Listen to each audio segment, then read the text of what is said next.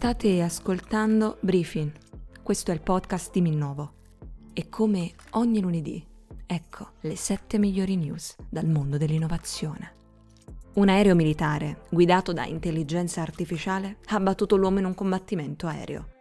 I ricercatori militari cinesi avrebbero affermato che in un combattimento aereo reale a distanza ravvicinata, per la prima volta un pilota di caccia dotato di intelligenza artificiale ha abbattuto gli avversari umani in 90 secondi. Secondo quanto raccontato, l'intelligenza artificiale è stata in grado di prevedere le mosse dell'avversario umano e persino tenergli un'imboscata. Il test si è concluso dopo appena 90 secondi e di fatti l'uomo non è riuscito ad eludere il suo avversario artificiale è stato creato un superconduttore che funziona a temperatura ambiente. Se confermata, la scoperta potrebbe gettare le basi per l'adozione di massa dei superconduttori.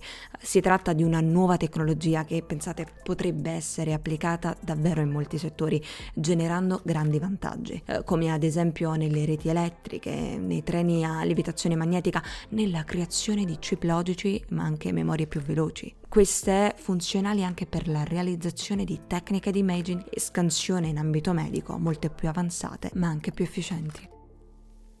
Ne avevamo parlato già la settimana scorsa, ebbene a quanto pare Bing supera i 100 milioni di utenti al giorno dopo aver integrato ChatGPT. Oltre a questa statistica, Microsoft afferma che anche l'utilizzo di Bing su mobile è aumentato di 6 volte di più, grazie al lancio della nuova app Bing. Oggi, come non mai, è una partita aperta con Google che sicuramente reagirà per limitare il più rapidamente possibile la crescita di Bing. Nel frattempo, il CTO di Microsoft svela che la settimana prossima uscirà GBT 4 e probabilmente sarà presentato il 16 marzo all'evento intitolato The Future of Work with AI.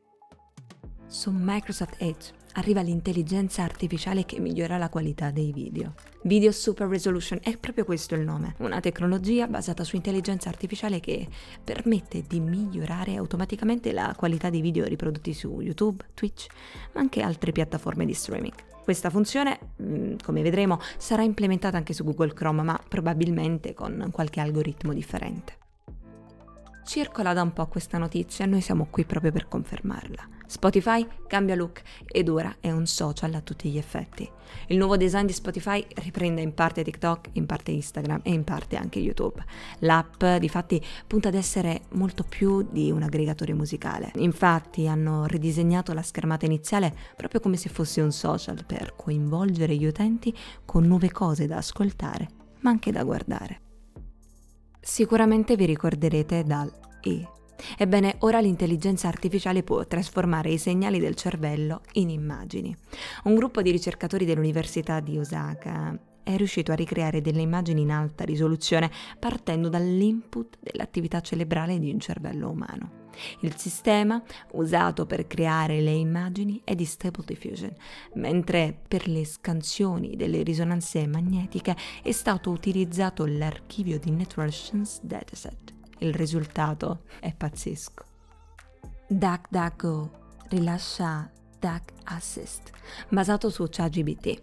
Il motore di ricerca europeo attento alla privacy ha presentato la sua soluzione di assistente virtuale. Il suo nome è Duck Assist. Non si tratta di un chatbot, ma di una sorta di espansione di instant answer. Infatti genera risposte esatte da Wikipedia e da altre fonti correlate.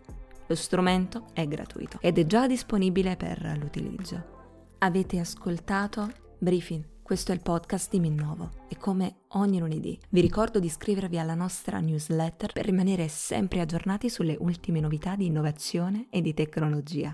Il link lo trovate in bio nella nostra pagina Instagram.